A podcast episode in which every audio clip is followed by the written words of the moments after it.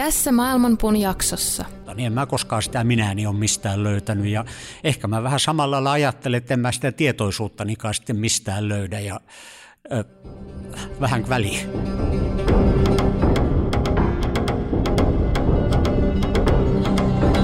Maailmanpuun juuret ovat ylhäällä ja lehvästö alhaalla.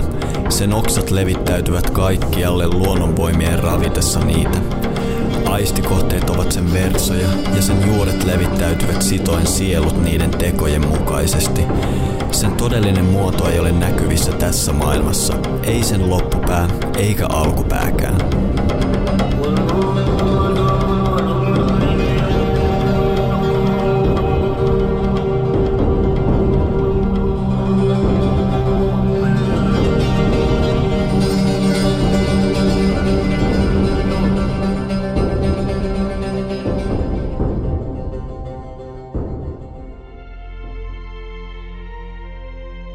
Tervetuloa kuuntelemaan Maailman puuta, podcastia, joka on kotona kosmoksessa. Minä olen tietokirjailija Matti Rautaniemi ja kanssani studiossa on joogaopettaja Miska Käppi. Avaruustähtitieteen professori Esko Valtaoja on ihmetellyt maailmankaikkeutta lapsesta asti – hänet tunnetaan paitsi tieteellisistä saavutuksistaan myös kosmologian saloja avaavista suosituista kirjoistaan. Maailmanpuun pöydän ääressä pohditaan tällä kertaa, millaisessa maailmankaikkeudessa me oikeastaan elämme. Mikä on tietoisuus ja mikä on sen rooli kosmoksessa? Onko ihminen monimutkainen kone vai jotain muuta?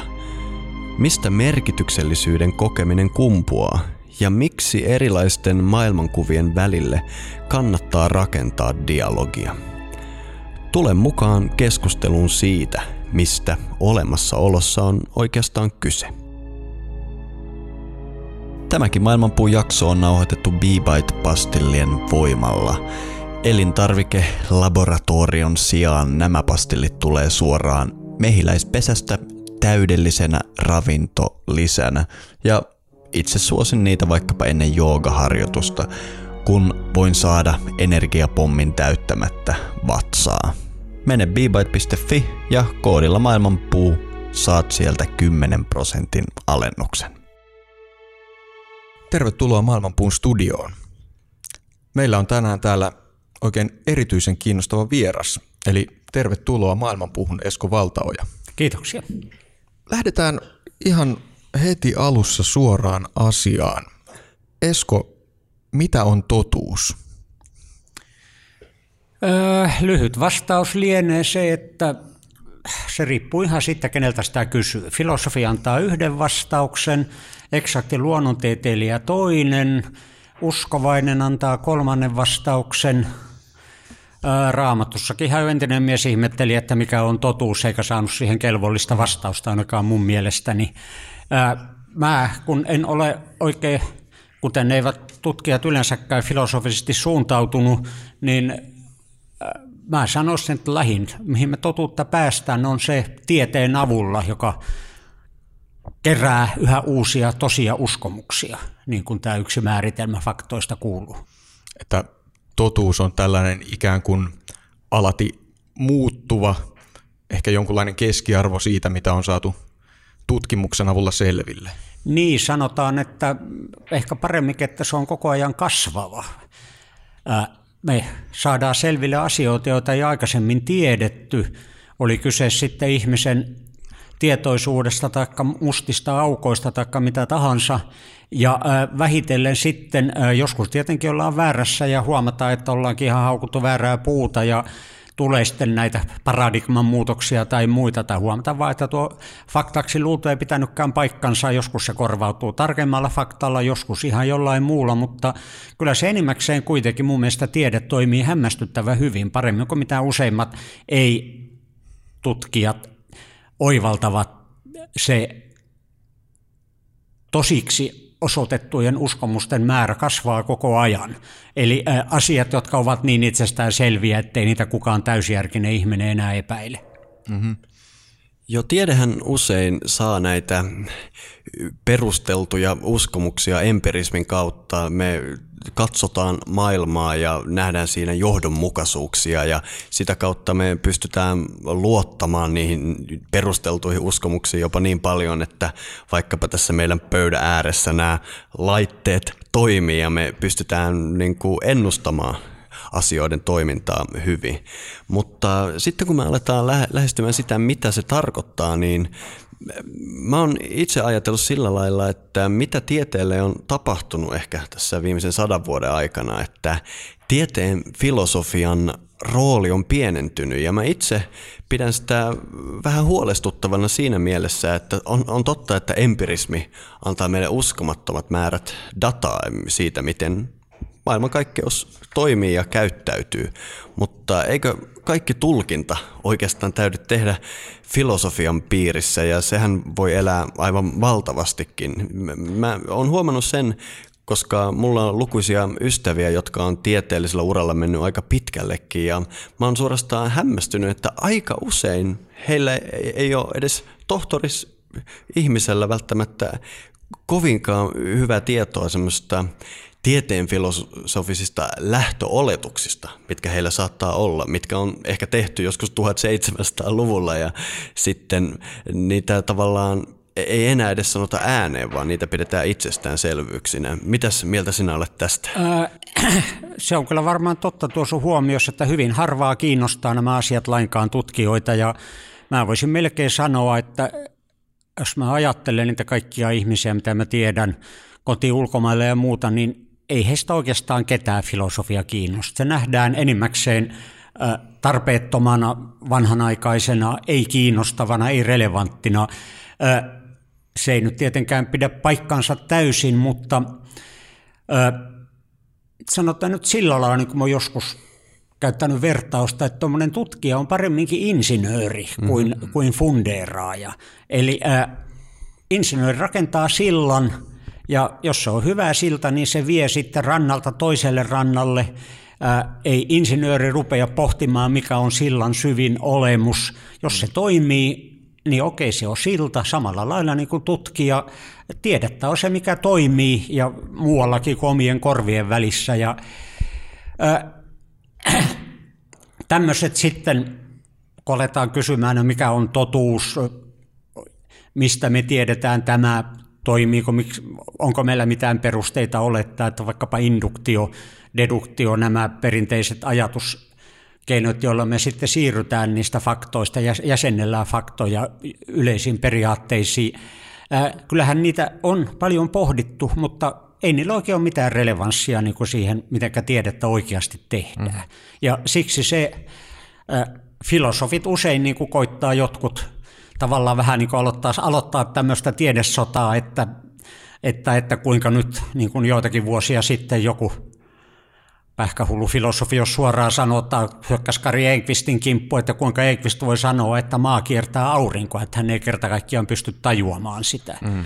Mä luulen, että tota, kyllä lähes kaikki muut filosofitkin jopa ovat sitä mieltä, että tämä on järjetön kysymys, mutta ilmeisesti hänelle itselle oli sitten relevantti, vaikka en kyllä minäkään voinut ymmärtää, että kuinka joku voi tämmöistä edes filosofisessa mielessä asettaa kysymystä. Niin, kieltämättä varmaan on, on joitakin, siis toi, että kertääkö maa aurinkoa. Se on ollut filosofinen kysymys ehkä sanotaan joskus vielä 500 vuotta sitten korkeintaan. Jo, ehkä jotkut on silloin siinä mielessä pohtinut sitä. Mutta Onko sulla Miska tähän jotain lisättävää? No mä, mä itse yritin nyt tässä mielessäni parhailla mahdollisella tavalla ymmärtää tämän, tämän ihmisen näkemystä ja mä aloin pohtimaan, että eikö kuitenkin, jos me puhutaan liikkeestä, niin se on suhteellista, että vaikka me ymmärretäänkin, että mikä tässä on tämä valtava massa-aurinko, joka meitä tässä pyörittää ympärillään, niin eikö kuitenkin voida sanoa, että me voidaan ottaa tämmöinen, tämmöinen tolemainen lähestymistapa, että ajat hahmotetaan kosmosta tästä maasta, kun me kerran täällä ollaan ja sitä kautta, jos liike on suhteellista, eikä me voida yhtä hyvin sanoa, että aurinko kiertää meitä. No, jos haluaa niin viimeisen päälle vääntää maailman vaikeaksi, niin tietenkin sä voit kulkea tuossa kadulla ja pohtia, että liikuuko minä tässä nyt kadulla eteenpäin, vai kulkeeko maa ja kaupunki minun ohitseni ja minä itse asiassa pysynkin paikallani. Mm, kyllä. Onko siinä mitään järkeä, voisi sanoa? No, toi, on, toi on hyvä kysymys. Mutta onko sulla, sulla on kuitenkin, varmaan itse on kiinnostunut nämä tieteen filosofiset ja tällaiset kysymykset jossain vaiheessa hyvin paljonkin. No ei oikeastaan sillä lailla. Kyllä esimerkiksi tämä Kari Eikvistä aloitti itse asiassa filosofia-opiskelu, filosofia. Hänestä piti tulla filosofi, kunnes hän totesi, että ei tässä hommassa oikein ole paljonkaan järkeä. Ja sitten niin sanotusti alkoi tekemään jotakin järkevämpää. Kyllä mäkin olen lukenut Platonin ja Aristoteleen ja filosofian klassikkoja ja niin edelleen, mutta äh, olin paljon innostunut, sanotaan teiniässä ja vielä yliopistossakin kävin myöskin filosofian kursseja, suoritin ja muuta, kunnes mä alkoi vähitellen heräämään se epäilys, että mä puhun nyt siis tämmöistä tieteen filosofiasta, metafysiikasta, kaikesta tämmöisestä. Moraalifilosofia on ihan eri asia. Mm-hmm. Että niin kuin tämä tämmöinen niin sanottu tieteen filosofia, niin sen käyttökelpoisuus on enimmäkseen kovin vähäistä ja kovin kaukana siitä, mitä tiede on. Mitenkään väheksymättä esimerkiksi ystäväni Ilkka Niiniluotoa, joka on kirjoittanut paljon ja viisaita asioita juuri tieteen filosofiasta ja totuudesta ja muusta. Mutta enpä usko, että monikaan mun tuntemani fyysikko tai tähtitieteilijä on niitä lukenut. Hmm.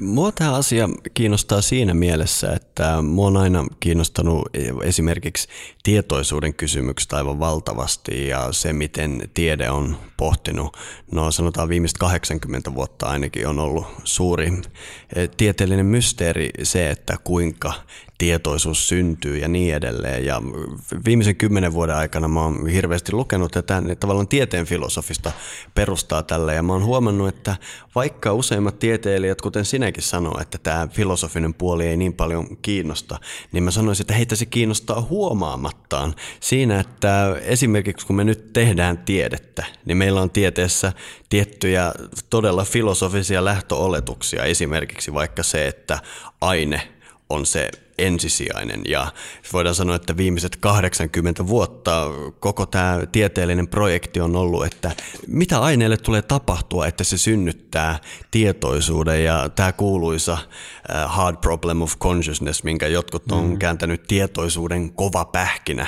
on tavallaan se, että me ollaan viimeiset 80 vuotta kovalla vimmalla yritetty selittää, miten aine synnyttää tietoisuuden.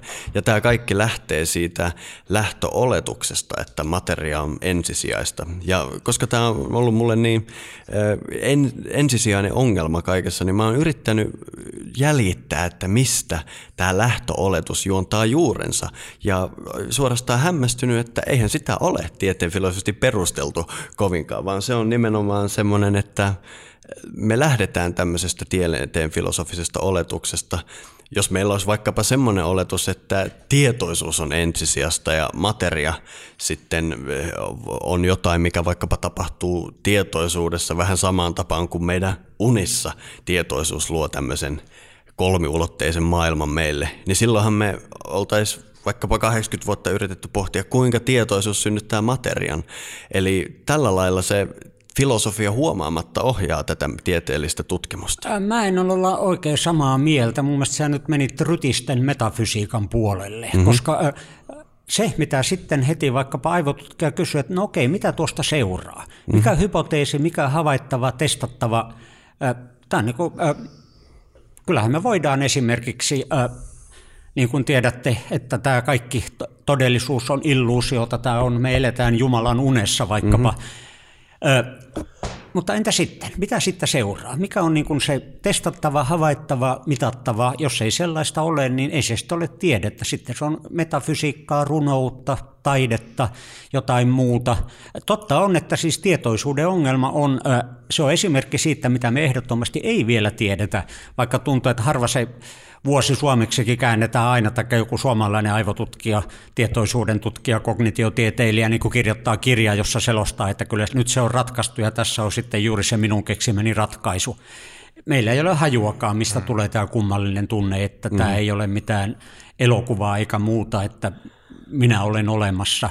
Ja en mä usko, että me voidaan niin kuin lähteä, edes yrittää lähteä sitä lähestymään tällainen niin kuin filosofian jaakaamisen kannalta ensimmäisistä prinsiipeistä niin sanottua. hän teki vaikkapa Aristoteles jo aikanaan. Hmm.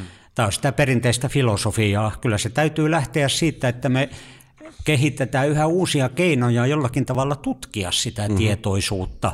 Esimerkiksi aivokuvantaminen, mehän on siinäkin, me on päästy niin pitkälle, että me pystytään niin paikallistamaan se yksittäinen neuroni, joka alkaa siellä sitten väpättämään, kun tulee mm-hmm. joku tiet, tietty ajatus, joku symboli mieleen. Mm-hmm. Ja äh, on hämmästyttävän pitkälle päästy siinä, että on koitettu niin kuin saada tutkittua sitten tietoisuutta myöskin eläimissä, mitä pidettiin täysin mahdottomana vielä muutama kymmenen vuotta sitten, että me tiedetään, että muutamat harvat eläimet ovat tietoisia itsestään. Ihan mm-hmm. tämä klassinen koe, että pannaan tuohon punainen täplä otsaa ja pannaan se peili eteen.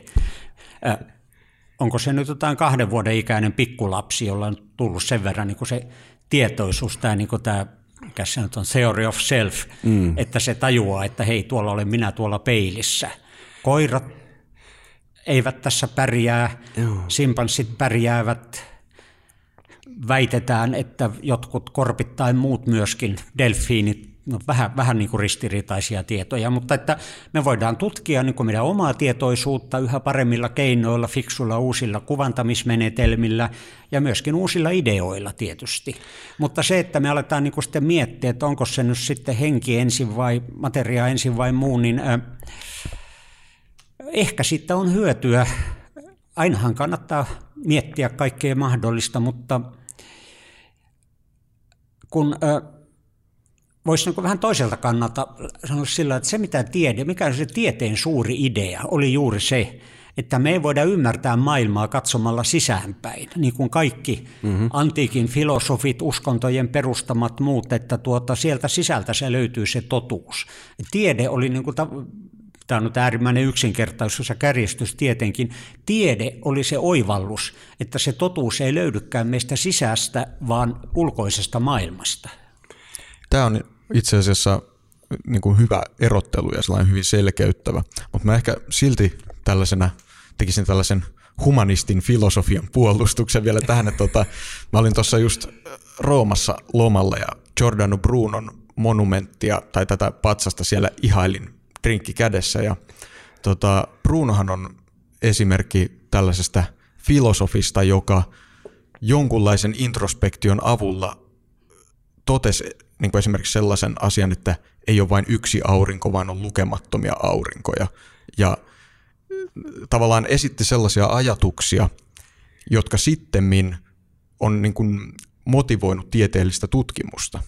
Eli voisiko niin kuin filosofia tavallaan, ja tämmöinen introspektio ehkä niin kuin toimii tällaisena kimmokkeena luonnontieteellä? Kyllä, tietenkin. Siis kaikki, kaikki aina lähtee siitä, että jollakin on joku ajatus, kysymys, ihmettely, havainto, Bruno, se oli itse asiassa hänen oppi-isänsä Nikolaus Kusanus, joka jotain jo 50 vuotta aikaisemmin esitti tätä, että, että tämä on ääretön maailmankaikkeus, tähdet ovat aurinkoja ja niin edelleen, joka sekään ei ollut sitten, kyllä tätä jo antiikissa jotkut pohtivat mm. ääretöntä maailmankaikkeutta.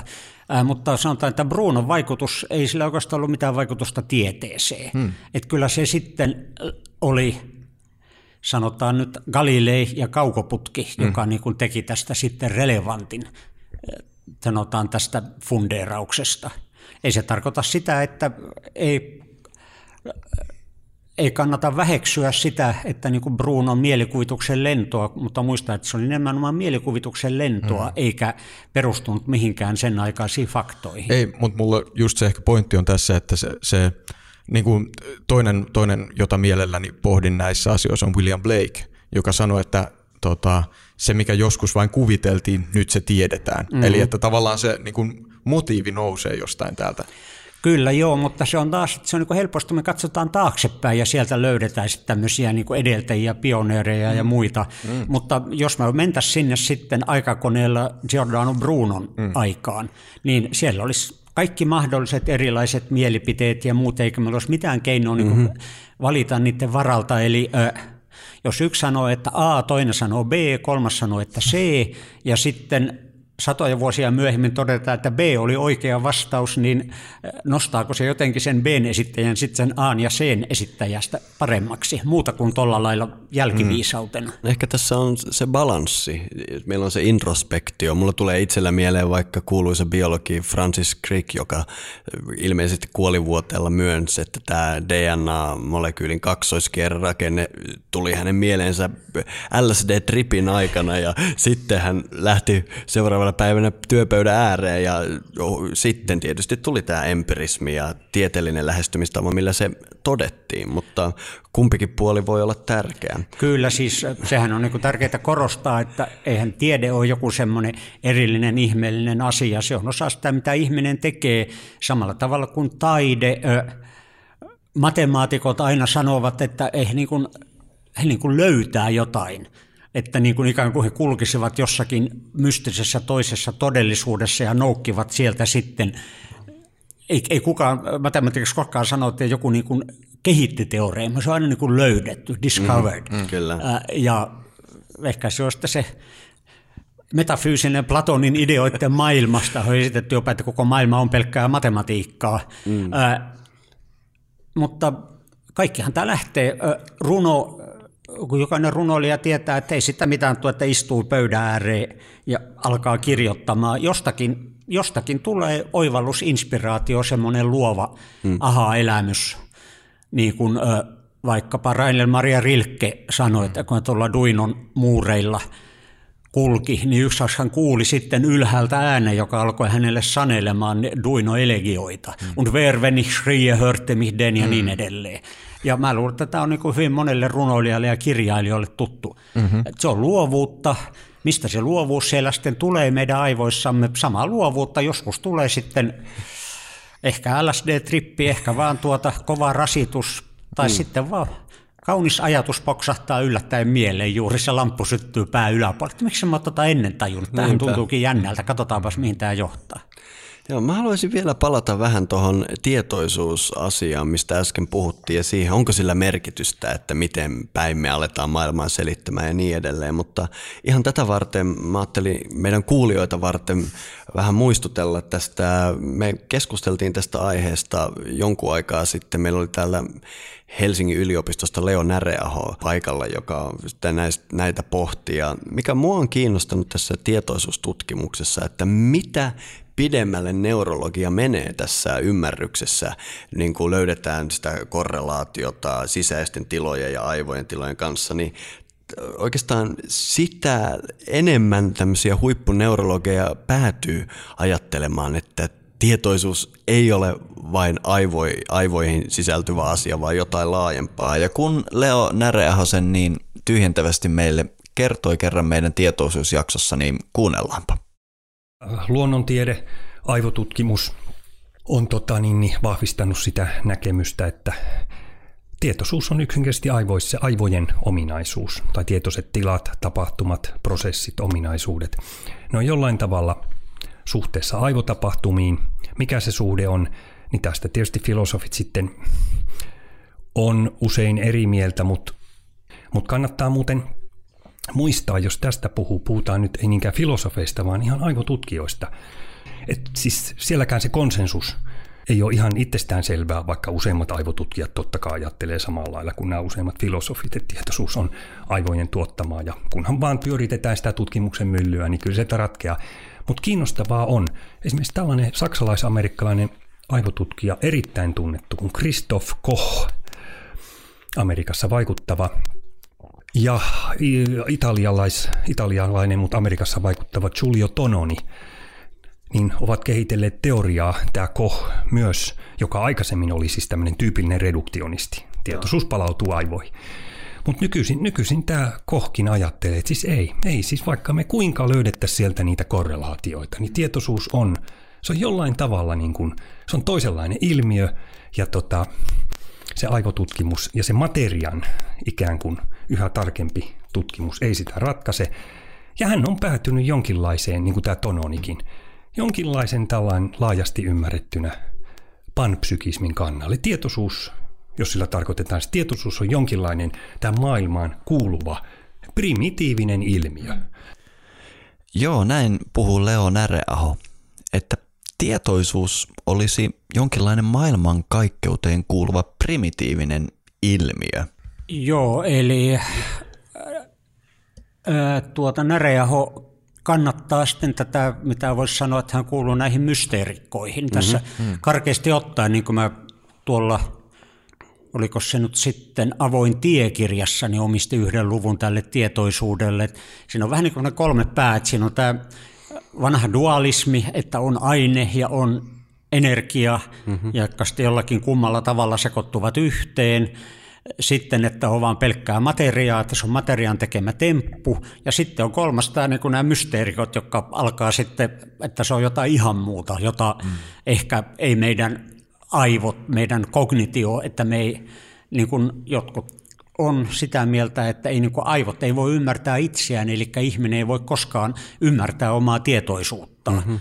Et yksinkertaisesti meillä tulee niin meidän kognition rajat siinä vastaan, samalla lailla kuin ö, koira ei voi ymmärtää olevansa olemassa. Me voimme ymmärtää olemassa, olevamme olemassa, mutta emme voi ymmärtää, mitä se tarkoittaa, joka muista kuulostaa kyllä vähän pyyhkeen heittämiseltä kehään. Ja sitten tämä tämmöinen erilaisia sitten mysteeriselityksiä siinä, että panpsykismi, millä se sitten tarkoitetaan, silläkin on monta eri, mm-hmm. eri sisältöä. Kenties, mutta niin kuin sanottu, niin ei tästä oikein ole eteenpäin päästy muulla kuin, että on saatu aina vaan lisää niitä havaintoja, mm. tietoa siitä juuri. Esimerkiksi se, että ymmärretään, mitä ei ymmärretty vielä ei niinkään montaa kymmentä vuotta sitten, että se on niin nämä sähkökemialliset reaktiot aivoissa, se on se, mitä se aivotoiminta on. Mm-hmm. Että siellä ei ole mitään niin kuin sellaista mysteeristä elan vitalia mm-hmm. henkeä niin sanotusti. Tai jos on, niin ainakaan kukaan ei ole sitä löytänyt ja eikä ole saanut selitettyä, että miten se henki sitten vaikuttaisi aineeseen. Mm. Joo, mutta se, sitten se, että onko tällä sitten mitään väliä? Tietysti mä ymmärrän sun pointti, että me voidaan ajatella, että jos maailma nyt on sitten vaan se suuri kosminen mieli, niin koko tämä tieteen empiristinen data kertoo, kuinka se kosminen mieli toimii. Ja jos koko maailma onkin sitten tehty materiasta ja se on ensin, ensisijasta, niin tämä meidän empiristinen tutkimus on kertonut, miten materia toimii, että onko sillä nyt mitään väliä, kumpi se on. Mutta siinä mielessä mä ajattelen, että sillä voi ollakin, koska Esimerkiksi jos me nyt alettaisiin kaukoputkella tutkimaan vaikka tuota Matti Rautaniemeä tässä ja meillä olisi semmoinen teoria Matista, että Matti, ainoat Mattiin vaikuttamat voimat on käytännössä painovoima ja, ja niin edelleen ja me pohditaan, että eihän toi Matti yhtään käyttäydy meidän ö, yhtälöiden mukaisesti. Ja itse asiassa kyseenalaistaisin tuon teidän tutkimusvälineen ensimmäisenä. Mutta joka tapauksessa me, me siis tultaisiin harhaa johdetuksia. Esimerkiksi kun me kaukoput, suunnataan kaukoputki johonkin galaksiin ja sitten tutkijat sanoo, että eihän tämä galaksi pitäisi pystyä pysymään koossa niin kuin se pysyy, mutta se kuitenkin pysyy. Ja tällä hetkellä tiedehän on selittänyt sen, että on olemassa näkymätöntä, mittaamatonta pimeää ainetta ja energiaa, joka sen sitten pitää koossa, mutta eh- ehkä, tietysti tämä on täyttä spekulaatiota, niin jos me ajateltaisiin, että suurin osa tämmöisistä itseään ylläpitävistä asioista tässä kosmoksessa, kuten vaikkapa Matti tai galaksi, niin sisältää jotain, myös tietoisuus tietoisuus on osa yhtälöä, niin kuin tietoisuus on joku miten joku organismi vaikkapa säätelee omaa toimintaansa, niin mehän alettaisiin tarkastelemaan tätä ihan eri tavalla ja mulla tulee mieleen tämmöisen brittifilosofi Gregory Samsi hyvin provosoiva heitto, että hän sanoi, että voisiko se olla niin, että galaksi pysyy koossa, koska se ei ole tyhmä. Mitä mieltä olet tästä? No tähän voisi sanoa, että galaksi pysyy koossa, koska sitä ympäröi pimeä aine. Me voidaan havaita se pimeä aine, kartoittaa se hyvinkin tarkasti. Sen, mitä me ei ole vielä onnistuttu, että olisi saanut napattua pimeä aineen hiukkasia, että saataisiin niin katsottua, että mitkä sen ominaisuudet tarkkaan ottaen ovat. Et, et meillä on niin kasvava, yhä parempi käsitys siitä, juuri se, miten tiede toimii, että kun mm-hmm. se galaksi siellä pysyy kasassa, jos me aletaan miettiä, että se pysyy kasassa, koska sitä huvittaa pysyä kasassa, niin ei se johda yhtään mihinkään. Se ei ole tiedettä, se on tuota, miksi sitä nyt kauniisti sanoisi. Se on sadunkerrontaa. Mm. Ja ehkä se huvittaa jotakuta, mutta mihin se johtaa? Mitä, voisi sanoa niin brutaalisti, mitä hyötyä siitä on? Mm. Taikka samalla tavalla, jos otetaan tässä sitten tämä meidän pöydän päässä istujamme, niin kyllä se ihan tarkkaan, jos mä nyt tiputan tuosta ikkunasta, niin mä voin aivan niin kuin tarkkaan mm. sanoa, että koska se tipahtaa maahan. Kyllä se painovoimaa tottelee. Jokainen sun niin, molekyyli... Enkä, enkä, enkä välttämättä pysyisi kasassa, vaikka kuinka paljon huvittaisi. Niin, kyllä joo. Ja tota, sä pysyt kasassa sen vuoksi, että siellä on atomien molekyylien väliset voimat, jotka me ymmärretään erinomaisen hyvin kymmenen desimaalin tarkkuudella, kun mm. mennään tuonne kvanttifysiikkaan ja muualle, että ei, se, mitä materia tekee, ei ole se mysteeri. Ja mm-hmm. kaikki, me ei ole niin sanotaan, että me ei ole löydetty sellaista asiaa, lukunottamatta juuri tämä tietoisuus, mitä me ei saata mm-hmm. sitten materiaalla näillä lailla ja muilla selvitettyä. Ja Tietenkin on mahdollista, että se tietoisuus mutta on ja jää sinne ulkopuolelle, että se vaatii sitten oman tämmöisen niin kuin, ö, aivan erilaisen selityksensä. Hmm. Mutta en nyt tässäkään pistä rukkasia naulaan. Odotan, että ehkä sieltä tulee se oivallus, ehkä se seuraava kirja tai joku jo nyt nakuttaa sitten antaa sen oikean selityksen, joku aivotutkimuksen Einstein, tai sitten tulee joku tällainen teknologinen läpimurto, joka auttaa meitä mehän pystytään jo jossakin määrin tällä hienolla kuvauslaitteella niin kuin, jopa niin kuin unia, toisen ihmisen unia ja ajatuksia, että sä ajattelet nyt näkkileipää tyyliin. Mm. Mm-hmm. Eli mä olettaisin, on ehkä liikaa sanottu, että mä toivoisin, koska olisi tietenkin paljon jännittävämpää, jos se olisikin jotakin ihan muuta tieteen ulkopuolella olevaa, mutta kyllä mä olettaisin, että se tietoisuuden arvoitus joka tällä hetkellä mun mielestä on paljon suurempi kuin mikään tuolta maailmankaikkeudesta tai kosmologiasta löytyvä, niin tämän vuosisadan loppuun mennessä niin on ratkaistu. Kyllä. Tämähän on ollut nyt viime vuosina todella tiukka puheaihe ja mä itse on etenkin ilahtunut esimerkiksi sellaisen tieteen filosofin kuin Bernardo Kastrup artikkeleista viime vuonna Scientific American lehdessä ja ne taisi olla koko kuuluisen tiedejulkaisun myös vuoden luetuimmat jutut, eli tälle keskustelulle on selvästi tilaus, tilausta, ja niissä muun muassa tämä Kastrup puhu siitä, minkälaisia etuja tieteen tekemiselle olisi, jos me saatettaisiin tämä tieteen filosofia semmoisen, niin kuin sanoittaisiko, johdonmukaisille raiteille, koska me ollaan niin pitkään epäonnistuttu tuossa kuinka tieta, tietoisuus syntyy aineessa, niin heitetään se toisinpäin ja hän monessa artikkelissaan siinä sanoo, että kuinka valtavasti tiede hyötyisi tämmöisestä filosofisesta muutoksesta, koska ne oletukset aina kuitenkin on siellä takana, vaikka tieteentekijä itse ei olisi asiasta kiinnostunut tai edes tietäisi sitä. Ja mitä tulee tähän tietoisuuskeskusteluun fysiikan maailmassa, niin mä haluaisin ottaa puheenvuoron semmoiselta huippukuuluiselta fyysikolta kuin Andre Linde. Hänhän on Stanfordin yliopiston professori ja tunnet varmasti Esko hänet muun muassa näistä kosmisen inflaation teorioista, jossa hän on tullut todella tunnetuksi ja hän kuitenkin on sitä mieltä, että tietoisuutta ei välttämättä kannata ottaa myöskään näistä fysiikan yhtälöistä pois. Eli kuunnellaanpa, mitä herra Linde sanoi. Tässä Andre Linde vastaa kysymykseen, että voisiko tietoisuudella olla jokin redusoimaton perustavanlaatuinen luonne jopa samalla tavalla kuin materialla tai energialla?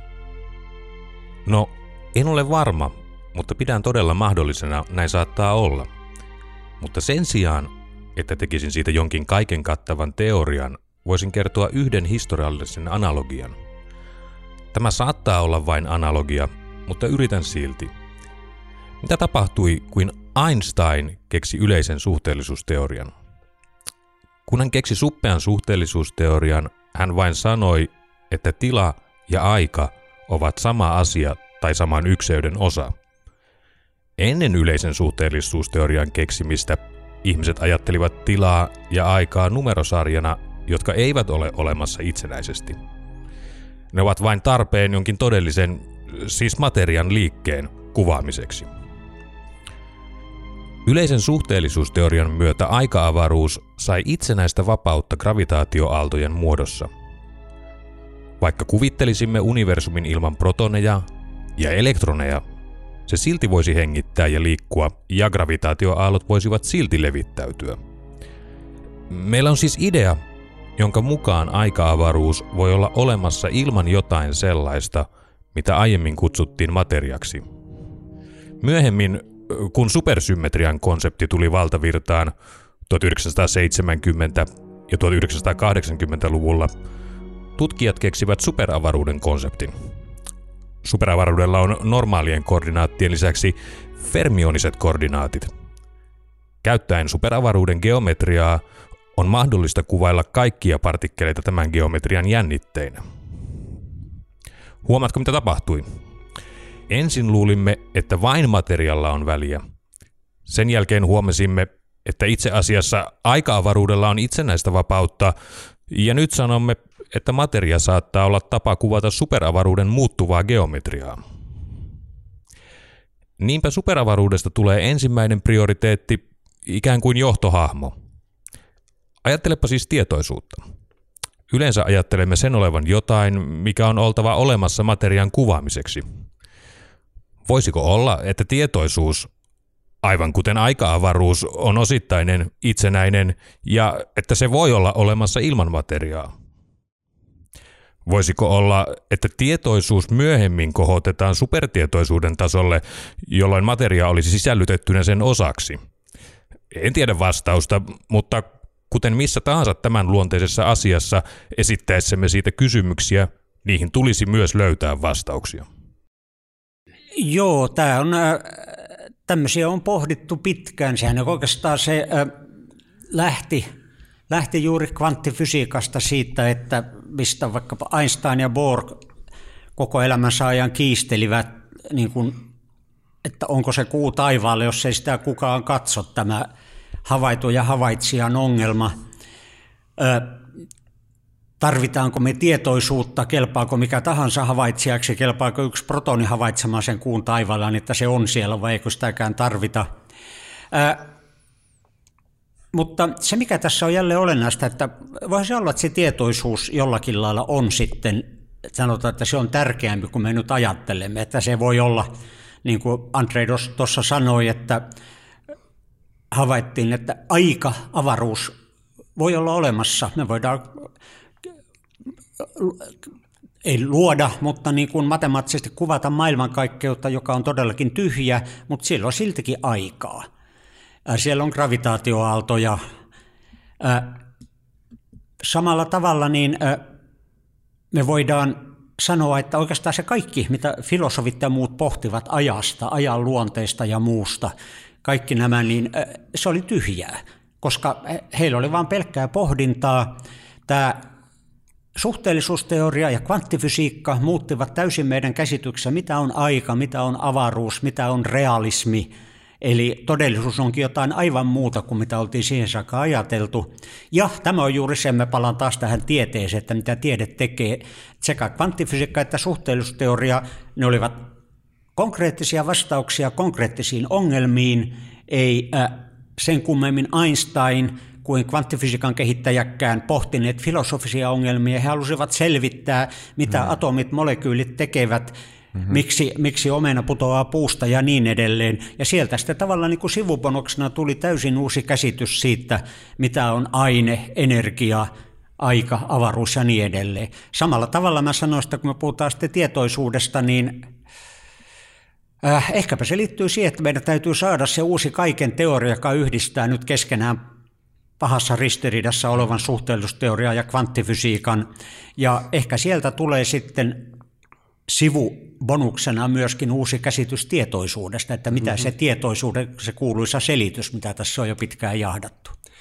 Joo, tässä Scientific Americanin artikkeleissa, mistä mä mainitsin, mun on pakko myöntää, että mä en ihan ymmärrä näitä, näitä johtopäätöksiä, mutta siellä ehdotettiin, että se, mikä on pitänyt vaikkapa nyt Einsteinin ja kvanttifysiikan tavallaan että heitä, ei ole saatu millään kavereiksi, on ollut nimenomaan se meidän tieteen filosofinen lähtökohta pitää ainetta ensisijaisena. Ja jos me heitetään ajattelumme ihan toisenlaiseksi ja me kohotetaan tämä tietoisuus ö, ensisijaisesti, niin hänen mukaansa se jollain tavalla tavallaan tekisi tästä paketista johdonmukaisen, mutta saattaa vaikea. se olla, vaan saattaa olla olematta. Että niin kuin, where's the beef, missä se on sitten se teoria, mikä saadaan näistä lähtökohdista. Mm-hmm. Joo. Tietenkin, kun me ollaan menossa tuntemattomaan, koitetaan laajentaa sitä tieteen ymmärryksen piiriä sinne alueelle, joka tällä hetkellä on sitten uskontoa tai metafysiikkaa tai miksi sitä haluaa sanoakaan, sitä tuntematonta, niin ö,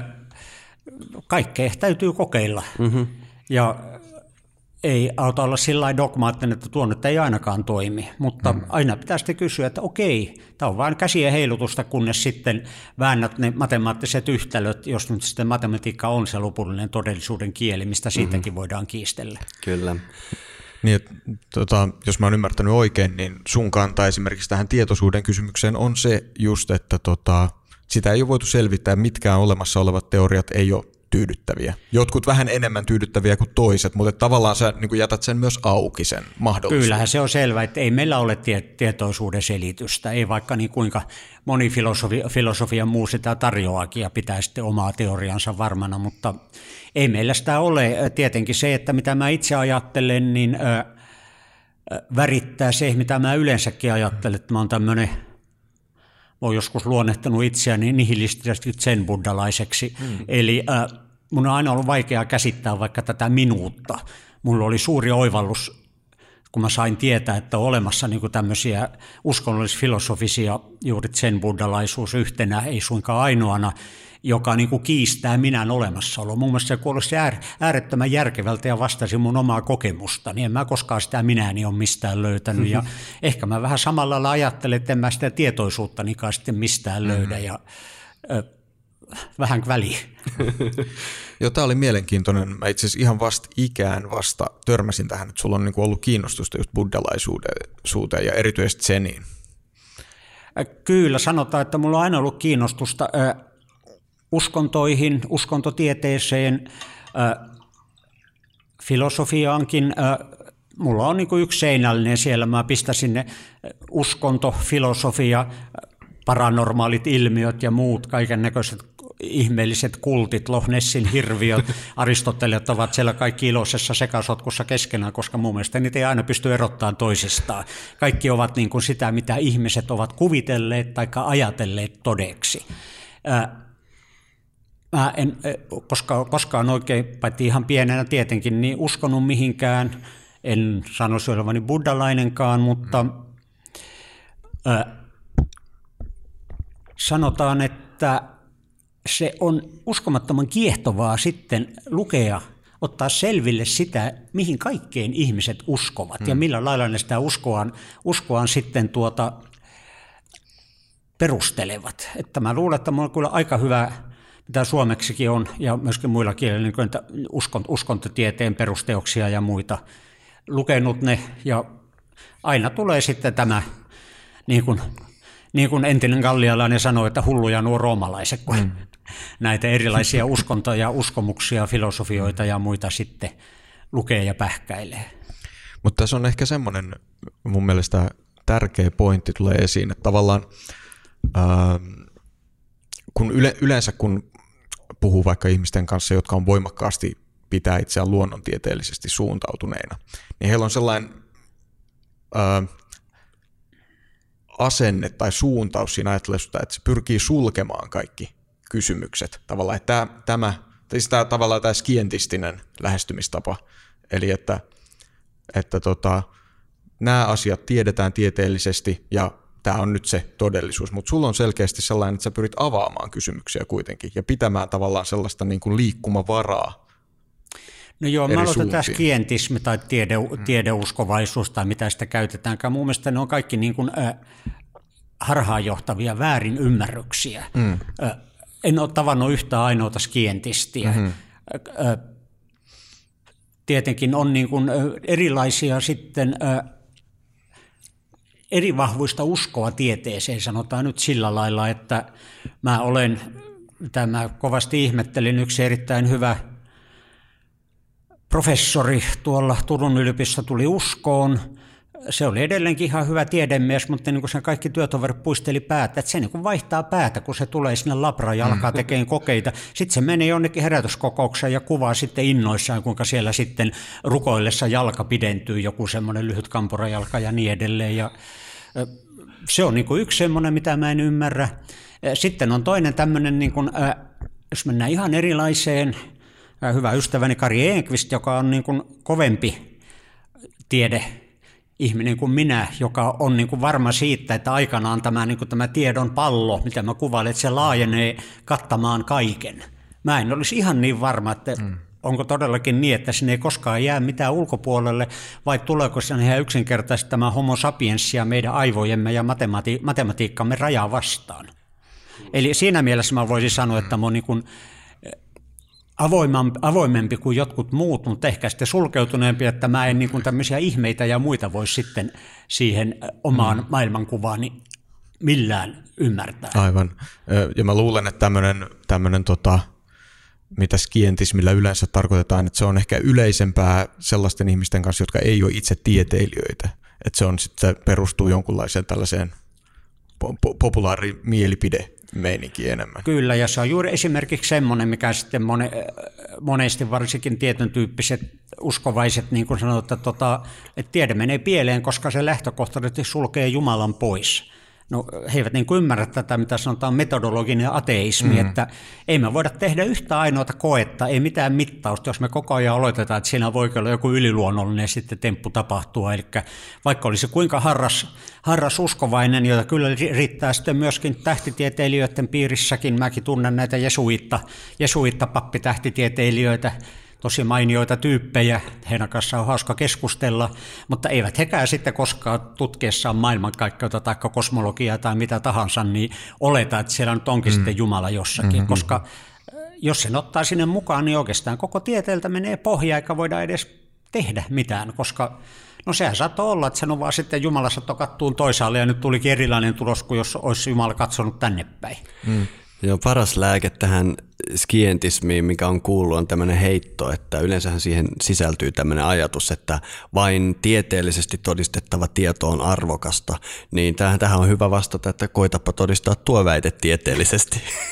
Niin, no se on tietenkin se, että mitä tieto sitten on loppujen lopuksi, mm-hmm. eli, äh, mutta niin kuin mä tuossa sanoin jo aikaisemmin, että tutkija, tavallinen tutkija on on enemmänkin insinööri, että se koittaa rakentaa sitä siltaa sitten vaikkapa uuden kaista, joka toimii, saada, saada niin kuin päästä täältä tänne jollakin tavalla, joka selvästi muutkin voivat käyttää.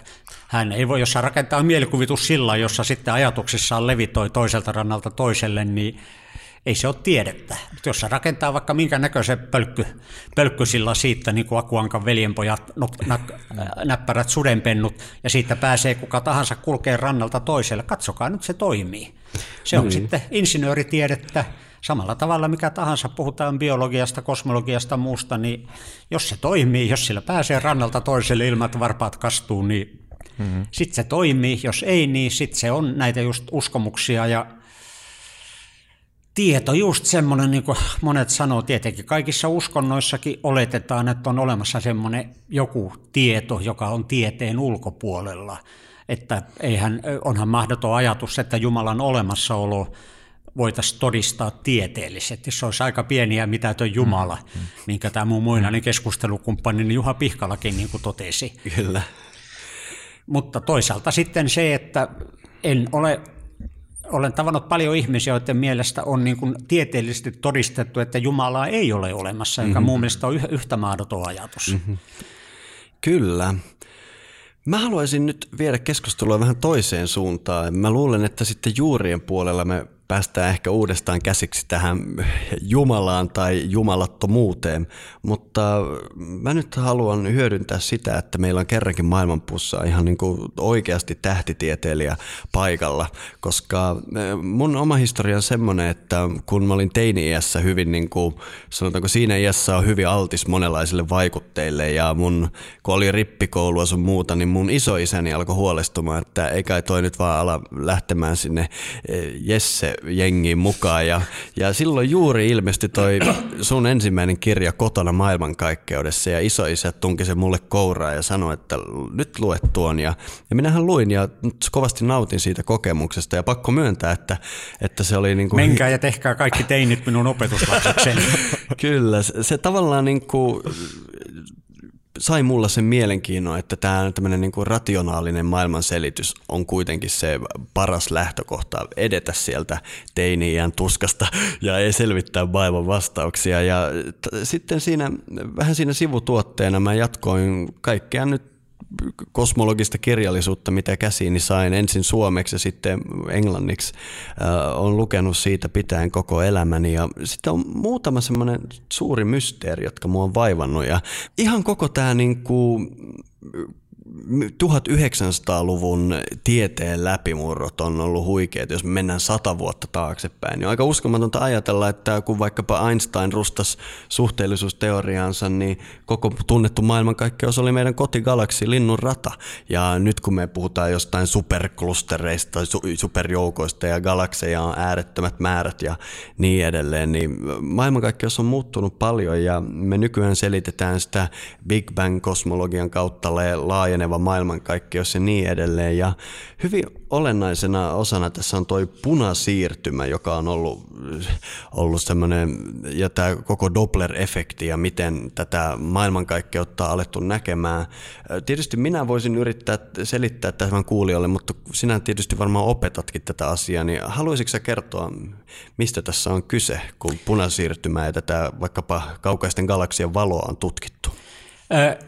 Se on hyvin yksinkertainen sellainen, mitä herra Hubble ja muutamat muutkin tuossa jo 20-luvun lopulla tekivät, että mitä kaukaisempia kohteita me katsotaan, sitä punaisemmalta sieltä tuleva valo näyttää. Mm-hmm. Ja ö, tässä on periaatteessa kolme eri vaihtoehtoa. Yksi on se, että ne kaikki painaa kaasupohjassa meistä poispäin, eli tämä tavallinen Doppler-ilmiö, ihan sama, minkä kuulee, kun ambulanssi tulee kohti, taikka sitten menee ohitse, niin siinä se äänen korkeus muuttuu. Mm-hmm. Mitä lujempaa se tulee kohti, mitä lujempaa se menee ohitse, sitä enemmän se äänen korkeus muuttuu.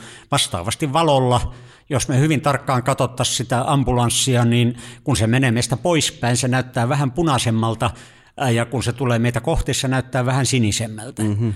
Eli tämä on yksi mahdollisuus, koko muu maailmankaikkeus, meillä on paha kainalohikin ongelma, koko muu maailmankaikkeus kiitää kaasupohjassa meistä poispäin. Mm-hmm. Mutta se ei toimi se selitys. Toinen selitys on se, että valo jotenkin menettää energiansa, nuupahtaa matkalla ja koska sininen valo on energisempää kuin punainen valo, niin sanottu väsynyt valo, sekään ei toimi. Eli jäljellä sitten se kolmas mikä tuli sieltä Einsteinin suhteellusteoriasta, mihin Einstein itsekään aluksi halunnut uskoa, että maailmankaikkeus todellakin laajenee. Ja voisi sanoa, että nykyisin ei sitten oikeastaan kukaan vakavasti otettava tutkija, kosmologi enää kiistä tätä selitystä sille, että ne kaukaisimmat kohteet näyttävät punaisemmilta.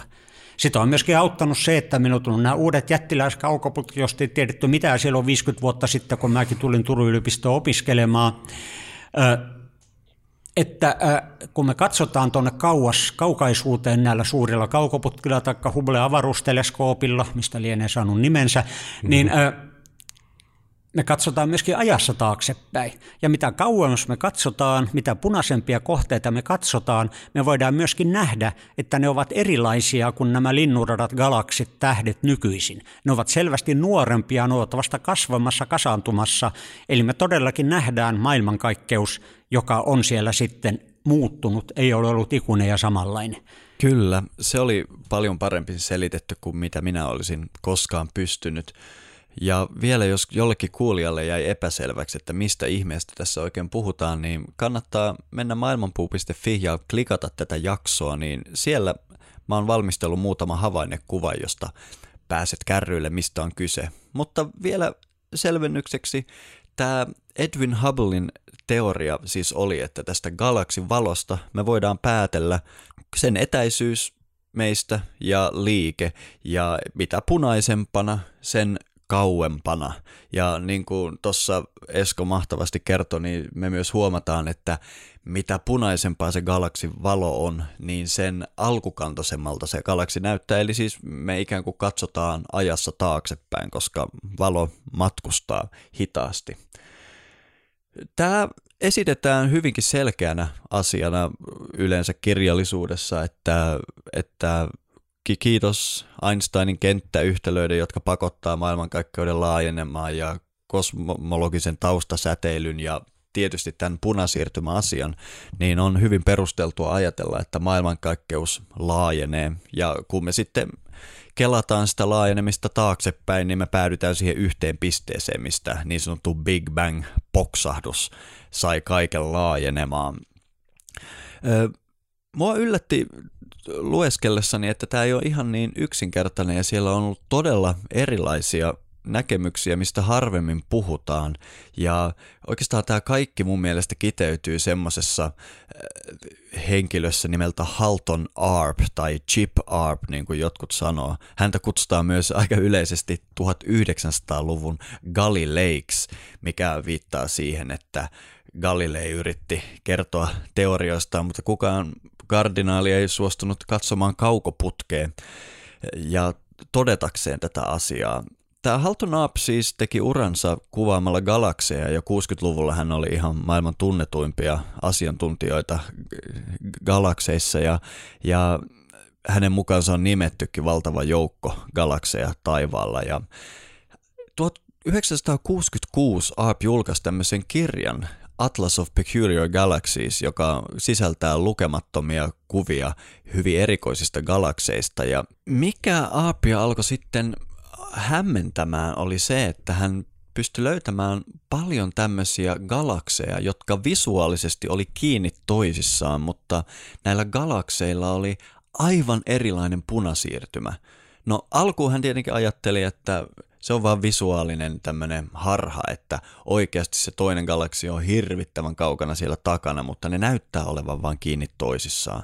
Mutta sitten tämmöisiä esimerkkejä alkoi löytyä lisää ja lisää, ja jopa sillä lailla, että ne galaksit on symmetrisesti ja ne tuntuu aina olemaan niin kuin samalla lailla, ja todennäköisyydet ei enää hänen mielestään tukenut sitä, että, että tässä olisi tämmöistä optisesta illuusiosta kyse, vaan ihan siitä, että ihan yhtä kaukana meistä olevat galaksit voi omata punasiirtymä, joka on aivan erilainen. Ja tämä kyseenalaistan, kyseenalaistaisi tämän Hubblein teorian, mitä tietysti itse Hubble myös epäili jopa viimeisellä luennolla, jonka hän antoi Astronomic, Royal Astronomical Societyssä.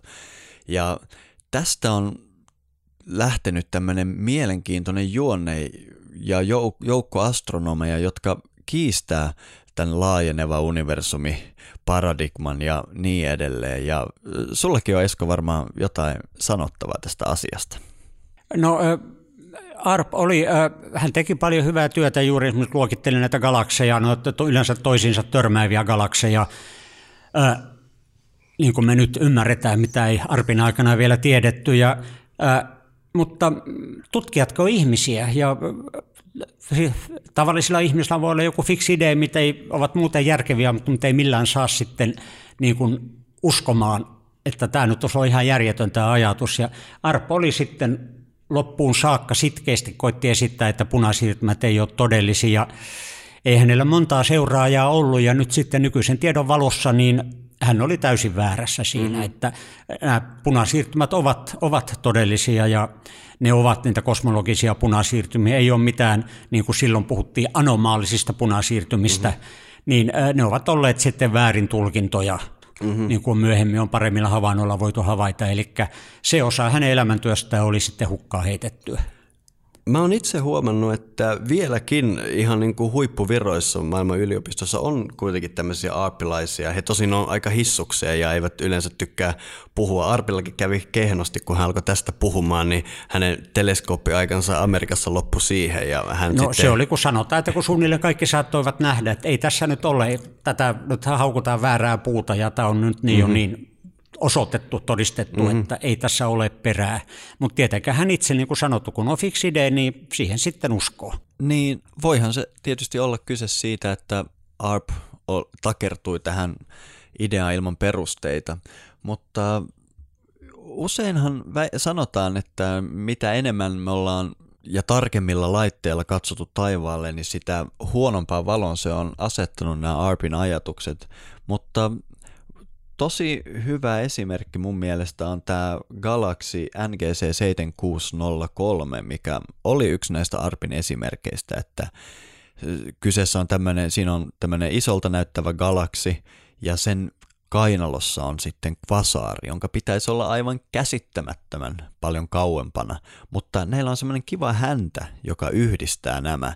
Ja tämä oli hyvinkin epäilyttävä esimerkki jo silloin aikoinaan, mutta mielenkiintoista, että 2000-luvun alussa Las Palmasin teleskoopilla pari espanjalaista nuorta astronomia tutki tätä ja he huomas, että tässä vielä hännässä, joka yhdistää nämä, on kaksi vielä pienemmältä näyttävää kvasaaria ja tämä tutkijaryhmä tuli siihen tulokseen, että tämän asian todennäköisyys on mitä yksi kolmesta miljardista tai jotain vastaavaa, ihan älytöntä.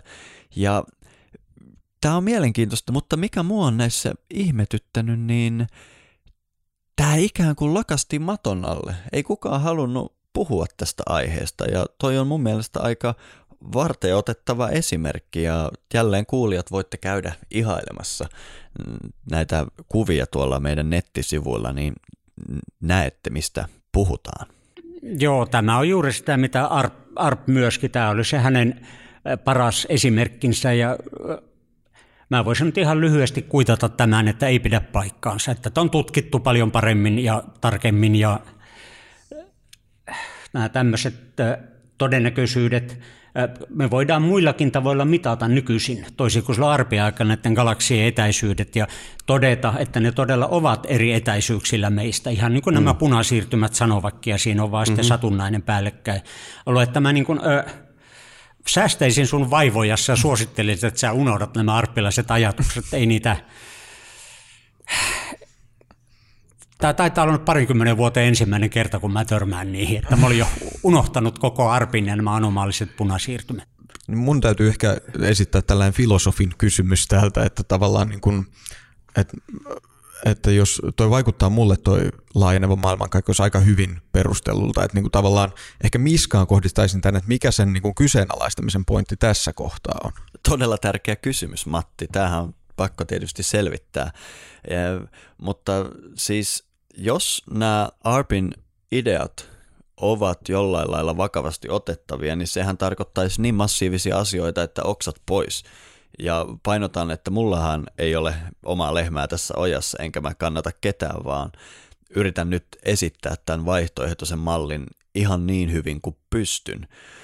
Mutta jos se pitäisi edes osittain paikkansa, niin sehän tarkoittaisi, että maailmankaikkeus on ihan toisenlainen paikka kuin mitä tähän mennessä on kuviteltu. Ja me ei esimerkiksi tiedettäisi varmuudella oikeastaan mitään oman superjoukkomme ulkopuolelta, eli tämän oman galaksiryppäämme ulkopuolelta se myös tarkoittaisi sitä, koska meidän pitäisi selittää se punasiirtymä toisella lailla, mikä on näissä arpilaisjengissä viety, sitä on 40 vuotta hiottu ja se on ihan mielenkiintoinen teoria, mutta käytännössä se tarkoittaisi, että painovoimalla on galaksien synnyssä mitätön osa ja kyseessä on enemmänkin tämmöinen niin kuin elektromagneettinen sähköilmiö ja tästä syystä tämän mallin kannattajat tuntuukin lähes poikkeuksetta olevan plasmafyysikoita. Tätä kautta mahdollisesti pimeä ainekin lentäisi romukoppaa ja meille syntyisi ihan muita syitä siihen, miksi galaksit pysyy koossa ja oikeastaan kaikki muukin muuttuisi. Eli mä todellakin ymmärrän, että tätä mallia ei tulla vaan noin vain hyväksymään. Vaikka se pitäisi paikkansakin, niin varmaan ottaisi sata vuotta, että näin järisyttävät ajatukset hyväksyttäisiin. Mutta mua tässä oikeastaan vaivaa vaan se, että näitä ARPin huomioita ei yleensä selitetä, vaan sanotaan, että kyseessä on optinen illuusio tai sattuma, tai niin kuin tuossa NGC 7603 Galaxin ja näiden espanjalaisten tähtitieteilijöiden löydösten kohdalla. Tosta ei edes puhuta, eli toi vähän mua epäilyttää. Aina kun joku lakastaa matolle ja siitä ei puhuta, niin se hiukan saa mun korvat hörölle. Mutta nyt täytyy niin kuin taaskin muistuttaa, että sä nyt puhut niin kuin 50 vuoden takaisesta tiedosta, että mm. ennen kuin nämä kaikki, ennen kuin meillä oli nämä Hubblet, avaruusteleskoopit, mm-hmm. jättiläiset teleskoopit, joilla me, niin kuin mä sanoin, niin me saadaan muuta, mm. muullakin tavoilla kuin punasiirtymän avulla vaikkapa näiden kahden galaksin mm-hmm. etäisyydet mitattua. Mm-hmm. Että me pystytään, pystytään esimerkiksi näkemään siellä tähtiä. Niin kuin mm-hmm. erottaa yksittäisiä tähtiä, me tiedetään, minkä kirkkaita ne tähdet ovat, mm-hmm. tähtijoukot. Me voidaan niistä todeta, että nämä ovat todella eri etäisyyksillä ja ihan juuri niillä etäisyyksillä, mitä punasiirtymä sanoo. Mm. Että nämä ne oli tämmöistä niin käsien heilutusta nämä kaikki mm-hmm. nämä arpiargumentit ja muut, joita sitten koitettiin niin kohteliasti kuunnella mm. ja nyökytellä. Oli joitakin muitakin, Jeff Burbidge, mun vanha, vanha tuttu, jonka mäkin parinkin kertaan kutsuin kansainvälisiin kokouksiin tänne Suomeen yhdeksi juhlaesitelmöitsijäksi, mm-hmm. niin kaikki tiesi, että hän puhuu asiaa, mutta hän sitä johonkin väliin sitten sula, sujauttaa epä, epäilyksensä siitä, että mm-hmm. punasiirtymässä on jotain häikkää. Se tiedät, mm-hmm. että se on vähän niin kuin se hinta, mitä maksetaan, siitä saadaan kuulla se asia, mitä hänellä on, että sitten hän oli toinen sellainen, jolla oli tämä fix idea näistä punasiirtymistä.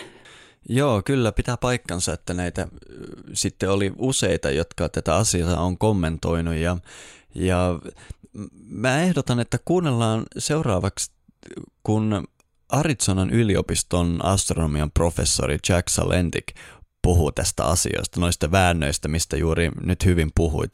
Tässä kohtaa hän puhuu toisesta tämmöisestä Arpin esiin nostamasta galaksista, jossa on taas tämä ihan sama tarina, että on kaksi galaksia, jotka on tämmöisellä hännällä yhdistetty ja niiden punasiirtymät on aivan erilaisia toisiinsa nähden ja sitten mitä keskustelua tästä silloin aikoinaan käytiin. Galaxy NGC 4319 oli osa tutkimusta, jota tein nuorena tähtitieteilijänä 80-luvun alussa. Monet tulivat esittelemään minulle tutkimuksiaan, joiden piti todistaa Halton Arpin väittämät paikkansa pitämättömiksi. Oli ainakin kolme kuuluisaa tutkimusta vuosilta 79, 80 ja 81, ei vienyt kuin viisi minuuttia huomata, että nämä tutkimukset olivat virheellisiä. Eräs niistä väitti, että galaksin NGC 4319 ja Quasarin Markarian 205 välillä ei ole yhteyttä. Siihen aikaan minulla oli mahdollisuus työskennellä avaruustekniikkakeskuksen uusien kuvaprosessointilaitteiden kanssa, jotka kehitettiin alun perin Voyager-ohjelmaa varten. Otti tunnin työn huomata, että näiden kahden kohteen välillä oli valovoimainen yhteys. En tiedä mikä se on, mutta on aivan selvää, että se on siellä. Eikä sitä voida sivuuttaa, kuten 80-luvulla tehtiin. Ja Halton Arp jatkoi aiheesta seuraavalla tavalla. Yhtäkkiä alkoi ilmestyä lehdistötiedotteita Space Telescope Science Institutein toimesta, joka oli tutkimusosasto, joka liittyy NASAn Hubble-teleskooppiin – Lehdistötiedote kertoi, että yhteyttä ei ollut olemassa ja antoi sen tueksi Hubble-teleskoopin ottaman kuvan, jossa näkyi kaksi kohdetta ilman minkäänlaista yhteyttä. Ihmisten, jotka käsittelivät ja julkaisivat kuvat, on täytynyt tietää, että yhteys on olemassa. Silti he päättivät pyrkiä vakuuttamaan suuren yleisön siitä, että yhteyttä ei ole ja kaikki on hyvin laajeneva universumiparadigman kanssa. Ja palataan vielä Jack Salentikin sanoihin. Ei minkäänlaista yhteyttä kohteiden välillä. Niinpä otin heidän yht- kuvansa ja latasin sen. Minulta meni viisi minuuttia huomata, että yhteys on yhä siellä. Ei, en tiedä mikä se on, mutta sen olemassaolo on selvää ja sille tulee pyrkiä löytämään sekä tavanomaisia että epätavanomaisia selityksiä. Olin kuitenkin todella yllättynyt, että he kokivat tarpeelliseksi tehdä lehdistötiedotteen kertoakseen, että se ei ole siellä, se ei ole todellinen. Se on kummallinen asenne, jota en voi tiedemiehenä ymmärtää. Kyseinen uutinen olisi voinut herättää paljon suurempaa kiinnostusta tähtitieteeseen kuin tavanomainen uutinen. Koska ihmiset voisivat yhdessä pohtia, mistä mahtaa olla kyse, ja tieteilijät voisivat tarjota tieteellisiä selityksiä asialle, mutta sulkea vain ovi. Voisi hyvinkin sanoa, että joku Halton Arpin kaltainen, joka uskoo vaihtoehtoiseen malliin. Itse en ole valinnut puoltani, eli kumpikin puoli voi mielestäni olla oikeassa. Halton Arpin tulisi tuntea olonsa vahvaksi, sillä itse pidän tätä kaikkea pelkona ja epävarmuutena. Koska jos itse todella luottaisin paradigmaan, niin voisin huoletta mennä sanomaan, kyllä, yhteys on olemassa ja selitys on tämä tai tuo. Ainakaan kyse ei ole siitä, mitä Halton Arp väittää, mutta väittää vain, että yhteyttä ei ole olemassa. Mielestäni se johtuu pelosta. Mä sanon, että tämä on niin tämmöinen tieteellistä sairaskertomusta. Siinä on toinen mies, jolla oli fix idea. Mm-hmm. Arp, Sulentik, Jeff Burbidge, muutama muu vielä, jota voisit kaivaa ja heidän mielipiteitään mm-hmm. tuolta vuosien takaa.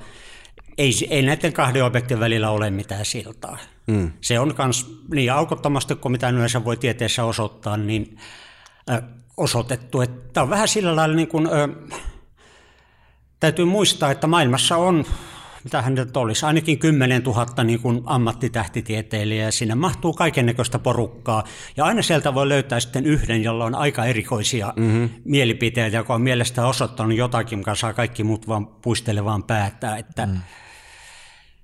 ei se tiedä sillä lailla etene, ja niin kuin Jack Sulentik, ei hän sama kuin Halton Aap ja Jeff Burbidge, ei koskaan saaneet luovuttua niistä fix-ideistään, ja mm-hmm sitten koettivat kääntää sen päinvastoin, että he on niin kuin sorrettuja ja he ovat tällä urheita pioneereja. Vähän saman tavan kuin nyt sitten nämä lättämaalaiset ovat nyt sitten tekemässä invaasiota, että todistetaan, että ei maapallo olekaan pyöreä, että me olemme näitä, sitten näitä urheita marttyyreitä.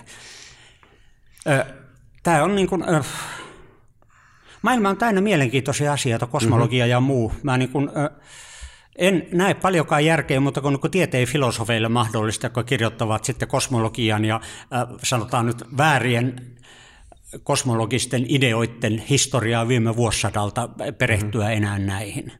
Että ne niin kuin eivät, äh, ne eivät vastaa yksinkertaisesti sitä, mitä me nyt tiedämme maailmankaikkeudesta.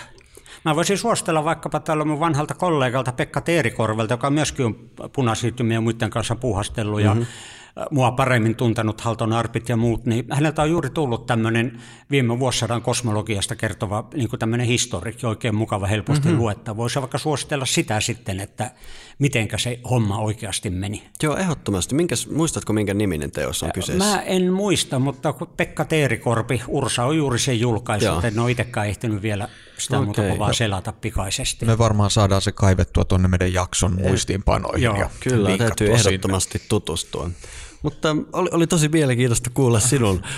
Täytyy aina vähän niin kuin, koittaa tökkiä ja sohesta tämmöisillä mielenkiintoisilla asioilla. Mutta... Niin, siinä on just se, kun mun mielestä tämä ei ole lainkaan mielenkiintoista. Hmm. Tämä on vähän samalla lailla, että me istuttaisiin tässä ja kiisteltäisiin siitä, että onko maapallo pyöreä vai ei.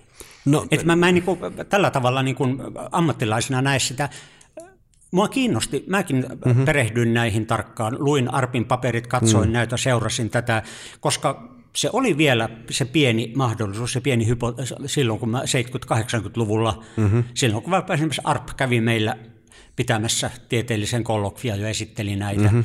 ja sitten keskusteltiin sitä paljonkin, taas oli professori Mauri Valtosen kutsumana, niin ää, oli vielä silloin se pieni mahdollisuus, että siellä on jotakin takana. Mm-hmm. Mutta tiede menee eteenpäin ja sitten niin kuin alun, alussakin heppoiset todisteet sitten rapisevat siinä ajan mittaan ja jossakin vaiheessa kannattaa sitten vaan todellakin luovuttaa ja mennä eteenpäin. Kyllä, ja itse näen sen mielenkiintoisena juuri, mä ymmärrän, että sulle tämä on 30 vuotta vanha juttu, mutta minusta ei ole pelkästään mielenkiintoista kuulla, että maapallo on pyöreä. Minua kiinnostaa, että kuinka siihen on päädytty ja onko jollain joku muu teoria, joka väittää vastaan. Ja t- tällä lailla on minun mielestä mukava ää, tehdä myös omista näkemyksistään perusteltuja, että tietää myös vaihtoehtoisia mm. teorioita. Mutta tässä jos me aletaan puhua vaikkapa niistä, jotka eivät usko, että maapallo on pyöreä, mm. me ollaan vähän enemmänkin sitä uskontotieteen no, todella. reviirillä kuin tieteen ky- reviirillä. Kyllä mä olin, mä olin tässä just mietin sitä, kun seurailin tätä teidän näitä videoita, teidän keskustelua tästä asiasta, niin tällaiselle täysin niin kuin maallikolle näiden asioiden suhteen, niin se kysymys, mitä, mikä niin kuin nousee kerta toisensa jälkeen, on se, että ok, että mitä nämä eri vaihtoehdot, mitä se niin kuin merkitsee, mikä se niin kuin merkitys on ihmisen elämälle ja e, niin kuin kokemukselle siitä, että mitä on tämä elämä täällä maailmankaikkeudessa. Ja hyvin paljonhan siitä on kysymys myös tässä niin kuin Litteämaan hmm. teorioissa tavallaan. Kyllä. Ja, ja mun täytyy sanoa, että koko tämä Litteämaa kysymys, mul, senkin kohdalla mun niin kuin kysymys aina on, että minkä ihmeen takia tätä kysytään. Että tämä niin kuin tuntuu jotenkin sellaiselta, niin kuin, että mitä hyötyy tästä olisi ajatella näin mm-hmm. tavallaan. No se on vähän, se on myöskin yhden suhteen niin kuin nämä yleensäkin nämä salaliittoteoriat ja nämä kummalliset uskomukset ja muut ja tällä mm. lailla, millä sitten vaikkapa jotkut perustelee sitä, että mä oon oikeasti litteä, vaikka ei ole yhtä ainoata todistetta niin. sen puolesta mm. ja täysin vakuuttavat todisteet vastaan, niin kuin jokainen lentokoneella lomamatkalla käynyt voi todeta, tai Antarktiksella tutkimusasemalla talven viettänyt tai paremmin paikallisen kesän viettänyt suomalainen tutkija, että kyllä se maapallo on pyöreä. Me nähdään mm. avaruudesta se pyöreä, me nähdään, jokainen näkee omilla silmillään, että mm. kuu on pyöreä. Se niin. näkee sitten jo mm. varjosta. Kyllä. Niin se on sitten just kiehtova, menee sinne mitä jotkut ihmiset saavat siitä irti, mm. että mm. he sitten uskovat tällaiseen ja käyttävät vielä ilmeisesti niin kuin sitten suuren osan elämästään, energiastaan ja muuta niin kuin sitoutuakseen siihen mm-hmm. tämmöiseen, jossa tämä kognitiivinen dissonanssi sitten tulee heti päälle. meidän... Mutta samalla laillahan on nämä sitten jotkut tämmöiset ma- maailmanloppu kultit ja muut, eihän mm. ne koskaan siihen nykähdä, että maailmanloppu ei tullutkaan. Mm-hmm. Ja mä jäin tuossa miettimään, kun sä aiemmin puhuit tästä, että että tota, tieteilijät tai tie, luonnontieteiden tutkijat on tavallaan insinöörejä. Ja sitten on tällaisia tapauksia, että joku, joku tällainen tutkija tulee uskoon ja hänellä on ikään kuin kaksi päätä, jo, joissa hän elää. Niin mä mietin, että voiko tässä olla niin kuin tavallaan, että se mun mielestä johdattaa siihen kysymykseen, että onko tämä tällainen insinööriväline riittävä tapa katsoa maailmaa, riittävä ö, väline luoda merkitystä. Ja että voisiko sitten tällaiset niin kuin littäämaan teoriat olla tällaisia niin kuin hyvin äärimmäisiä keinoja luoda niin kuin jonkunlainen tällainen niin kuin merkityksellinen suhde maailmaan. Mulle toi littäämaa niin kuin esimerkkinä se tuntuu täys, täysin älyvapaalta. Mä en niin kuin yhtään ymmärrä, miksi siitä puhutaan edes nykyisin. Mutta niin kuin näin, niin kuin, Media rakastaa sitä, että saa niin kuin hyviä otsikoita. Niin se, se, voi olla. Mutta että siis tavallaan, että, tota, että ö, jo, joskus tuntuu, että nämä tieteen ja sitten tällaisten niin kuin uskontojen ja muiden merkityssysteemien niin kuin maailmat, ne, on, ne voi olla hyvin lähellä toisiaan monissa tapauksissa, tai sitten ne voi olla hyvin kaukana mm. toisistaan. Mä luulen, että siinä on aika paljon kyse pelosta, että niin kuin ihmiset pelkäävät tietoa, tiedettä, että mm. on jotenkin se on sitten voimauttavaa ajatella, että hähä, ei ne tiedäkään, että maa on oikeasti litteä tai että maa on oikeasti 6000 mm. vuotta vanha maailmankaikkeus mm. tai että kuussa ei käytykään tai että kyllä siellä Lohnessissa oikeasti on merihirviöitä ja kummitukset kopisee meidän nurkissa niin kuin joku Laulutähtön on juuri kertonut, kuinka hän on niin pelossa ollut kotona, kun siellä on yliluonnollisia ilmiöitä ja niin edelleen. Että se on jollakin lailla voimauttaa, että ihminen uskoo tietävänsä jotain, mitä toiset eivät tiedä. Mua on kiinnostanut, tai mun mielestä ehkä paras luonnehdinta, miksi ihmiset uskoo salaliittoteorioihin, tuli tämmöiseltä kaverilta kuin Robert Anton Wilson, ja hän antoi kolme syytä sille.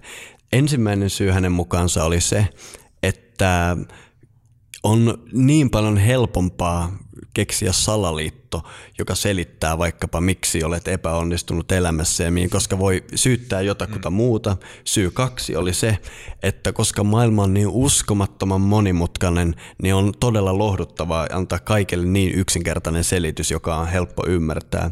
Ja hänen kolmas syynsä oli se, että monisalaliitto on totta. Eli nämä joku kolmesta on yleensä kyseessä. Mä mietin tuohon tota, maahan liittyen sitä, siis tavallaan mainitsit noin, että jotkut puhuu, että heillä on yliluonnollisia kokemuksia ja tavallaan sitten tavallaan se luo sellaista, että tuntee itsensä tärkeäksi. Öö, tavallaan toisaalta niin kuin uskontotieteilijänä mä oon suht vakuuttunut itse siitä, että ihmisillä on hyvin erikoisia kokemuksia joillakin. Mistä ne johtuu, sitä mä en osaa selittää. Se ei ole tavallaan mun, mun niin kuin aihepiiri, mä vaan olen kiinnostunut tutkimaan, mitä nämä, minkälaisia merkityksiä näille annetaan. Mutta että vielä kerran nostaakseni esiin tämän Litteän maan, koska sehän on tavallaan sellainen hyvin niin kuin, ö, subjektiivi, subjektilähtöinen tapa katsoa maailmaa. Hmm. Kaikki näyttää olevan litteää ja, eli tavallaan siis on niin kuin, ihminen tekee itsestään sen niin kuin merkityksen keskipisteen. Ja tästä katson ja asiat näyttää tältä, kun ne näyttää. Niin siinä on niin kuin ehkä joku tämän tyyppinen Kyllä, ja varmaan niin nämä, just nämä salaliittoteoriat ja muut, että siinä kuuluu sitten elittiin niin kuin siihen porukkaan, joka mm-hmm. tietää totuuden toisin kuin nämä toiset, vaikka, vaikka kuinka, kuinka epäonnistunut luuseri ja koulupudokas ja niin edelleen, mutta minäpä tiedän nyt mm. tämän tämmöisen salaliittoasian. Ja tietenkin myöskin kaikissa uskonnoissa on myöskin niin kuin ripaus ainakin sitä, että ne niin kuin nostavat sitten sen uskojan merkitystä. Mm-hmm. Että, että minä nyt olen kuitenkin sitten... Jumalan, oli Jumala mikä tahansa silmäterä jollakin tavalla, olen jollakin lailla mm. tärkeämpi kuin mitä päällisin puolin voisi luulla, että mä en henkilökohtaisesti ymmärrä, että miksi pitää etsiä merkitystä mm. tämmöisistä, niin kuin monen kertaan sanottu, asioista, jotka selvästi kenellekään kaikki muut näkevät, että ei se vain ole totta, mutta mm Mm, mm. Joillakin on sitten semmoinen ilmeisesti hyvin voimakas sisäänrakennettu tarve. Mm. Joo, mulla on, mä laitan sen uteliaisuuden piikkiin. Mä itse yleensä otan semmoisen asenteen, kun kuulen jostain vaikka vaihtoehtoisesta teoriasta. Vaikka nyt tämä Halton Arp ja, ja tämä Poppo-fyysikoita, jotka on sitä mieltä, että elämme staattisessa maailmankaikkeudessa, joka ei laajene ja kaiken takana on plasma ja niin edelleen. Mulla on tapana antaa sille tavalla niin kuin mahdollisuus ja vaikkapa leikkiä hetki, yrittää saada itseni ajattelemaan, kuten semmoinen ihme. Mä, mä muuten tein tämän ihan saman näiden flat earthereiden kanssa. Mä vietin yhden illan katsoin suosittu toimmat dokumentit, mitkä todistaa, että mä oon litteä, mutta se oli huono ilta. Teki mieli heittää, heittää läppäri ikkunasta sen illan jälkeen. Se oli, se, se oli suorastaan niin kuin hyvin suurta myötähäpeä tu- tuottava kokemus. Mutta mä aina koen, että mä oon ainakin velvollinen antamaan niille mahdollisuuden ja katsoa, kestääkö se Miksi? kriittistä. Koska niin kuin sanotaan, että yksi hullu kysyy enemmän kuin kymmenen viisasta ehtii vastata, niin pitäisikö meidän sitten yrittää kuitenkin se yhden hullu kaikkiin kysymyksiin vastata ja käyttää kaikki aikamme siihen? Minusta... Eikö paljon tärkeämpää koittaa niin kuin katsoa, että mitä todella tiedetään, mitä uusia jännittäviä tärkeitä asioita, oli kyse sitten mistä tahansa, niin maailmaan pursua ihan joka päivä, joka viikko tiedelehdissä on uusia, uusia ihmeellisiä asioita. Nyt on löydetty jälleen uusi ihmislaji. Niin kyllä minusta on paljon kiinnostavampaa ajatella vaikkapa sitä, kun alkaa sitten äh, kuuntelemaan sympaattisesti, kun joku sitten selittää, että kuinka Kubrick, Kubrick filmasi nämä kuussakäynnit ja niin edelleen. No siinä on se puoli minusta, että kun katsoo tieteen historiaa, niin aina tieteen historiassa tiede on ollut väärässä, koska paradigmat muuttuu koko ajan, niin mä tavallaan itse halua ulkoistaa sitä, että joku ekspertti kertoo mulle, millainen maailma on. Totta kai mä pidän eksperttien mielipiteitä, mm. siis perusteltuja tieteellisiä mie- mielipiteitä kaikista arvokkaimpina. Mutta mun mielestä mä oon itse velvollinen toimimaan itseni tämmöisenä kuraattorina, joka kuitenkin tarkistaa nämä asiat ja antaa myös joskus mahdollisuuden näille ei-valtavirran näkemyksille nyt voisi ilkeästi sanoa, että sinä asetat tässä nyt itsesi siihen keskipisteeseen, mistä aikaisemmin puhuttiin. Ja minä olen oman elämäni ke- keskipiste tietysti, niin kuin sinäkin omasi. Eli kuitenkin me kaikki olemme vastuussa siitä, että me käymme kylvyssä ja harjaamme hampaat ja la- laitamme ruokaa itseemme. Ja kaikki olemme myös vastuussa omasta maailmankuvastamme. Mutta tämä on juuri yksi semmoinen myöskin, mitä vähän toinen tangentti, että mitä hyvin monet ymmärtävät väärin, että niin kuin tieteessä pyritään todistamaan, että joku asia on totta. Se on mm. niitä ensimmäisiä juttuja, mitä kun tulee vaikkapa tuonne sitten tohtorikoulutettavia, niin sitä pitää ravistella pois. Eli hyvä tutkija on sellainen, joka ei usko itseensä ja omiin ideoihinsa ja muuta, koittaa niitä hakata, todistaa vääräksi, mm-hmm. tampa, tampata matto, mattohuiskalla ja niin edelleen. Ja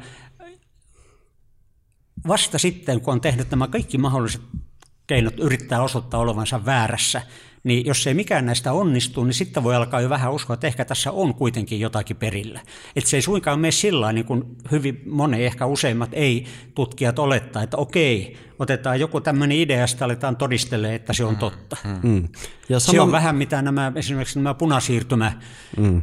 veikot, niin koittivat tehdä. He eivät Kyllä. koittaneet todistaa olevansa väärässä, he koittivat todistaa olevansa oikeassa. Siitä tulee hyvin helposti tuommoista sitten, niin kuin sanotaan, patologista tiedettä. Mm. Näitä on muitakin, esimerkiksi kylmä fuusio tuossa parinkymmenen vuoden takaa.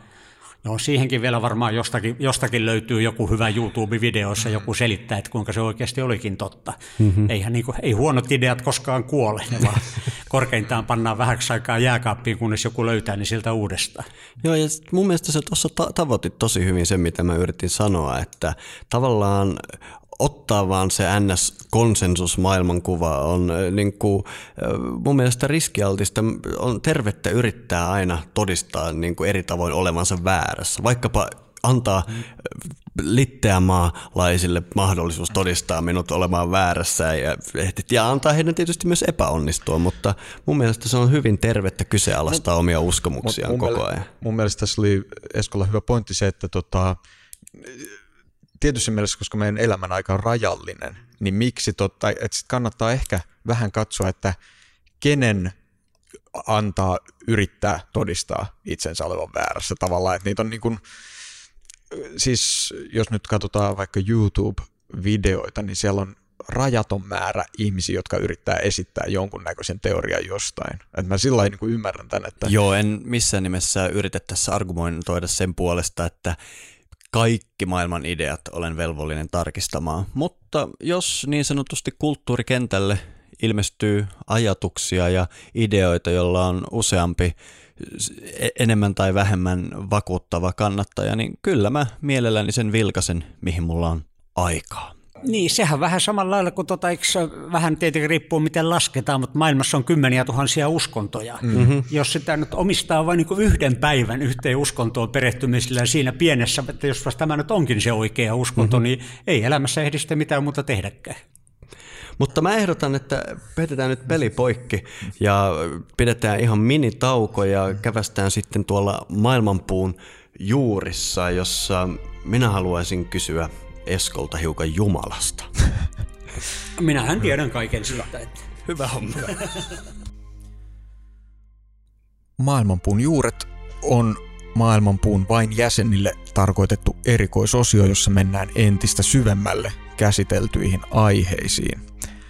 Ja mikäli et ole vielä liittynyt Maailmanpuun juurijäseneksi, niin lisätietoja jäsenyydestä saat osoitteesta maailmanpuu.fi kautta liity.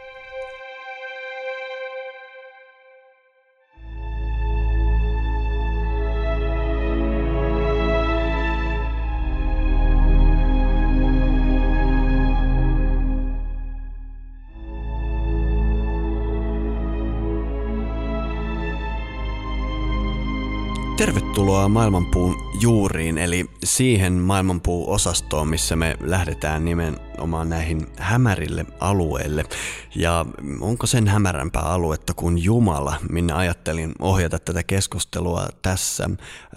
Sä oot kattavasti keskustellut Jumalasta eri yhteyksistä, varmaan paljon enemmän kuin olisit välittänytkään, koska se monta kertaa tulee esiin ja oot ollut monenmoisessa ajatuksen vaihdossa esimerkiksi eri uskontoryhmien kanssa, mistä mä oon aina kunnioittanut sua, että vaikka ootkin tehnyt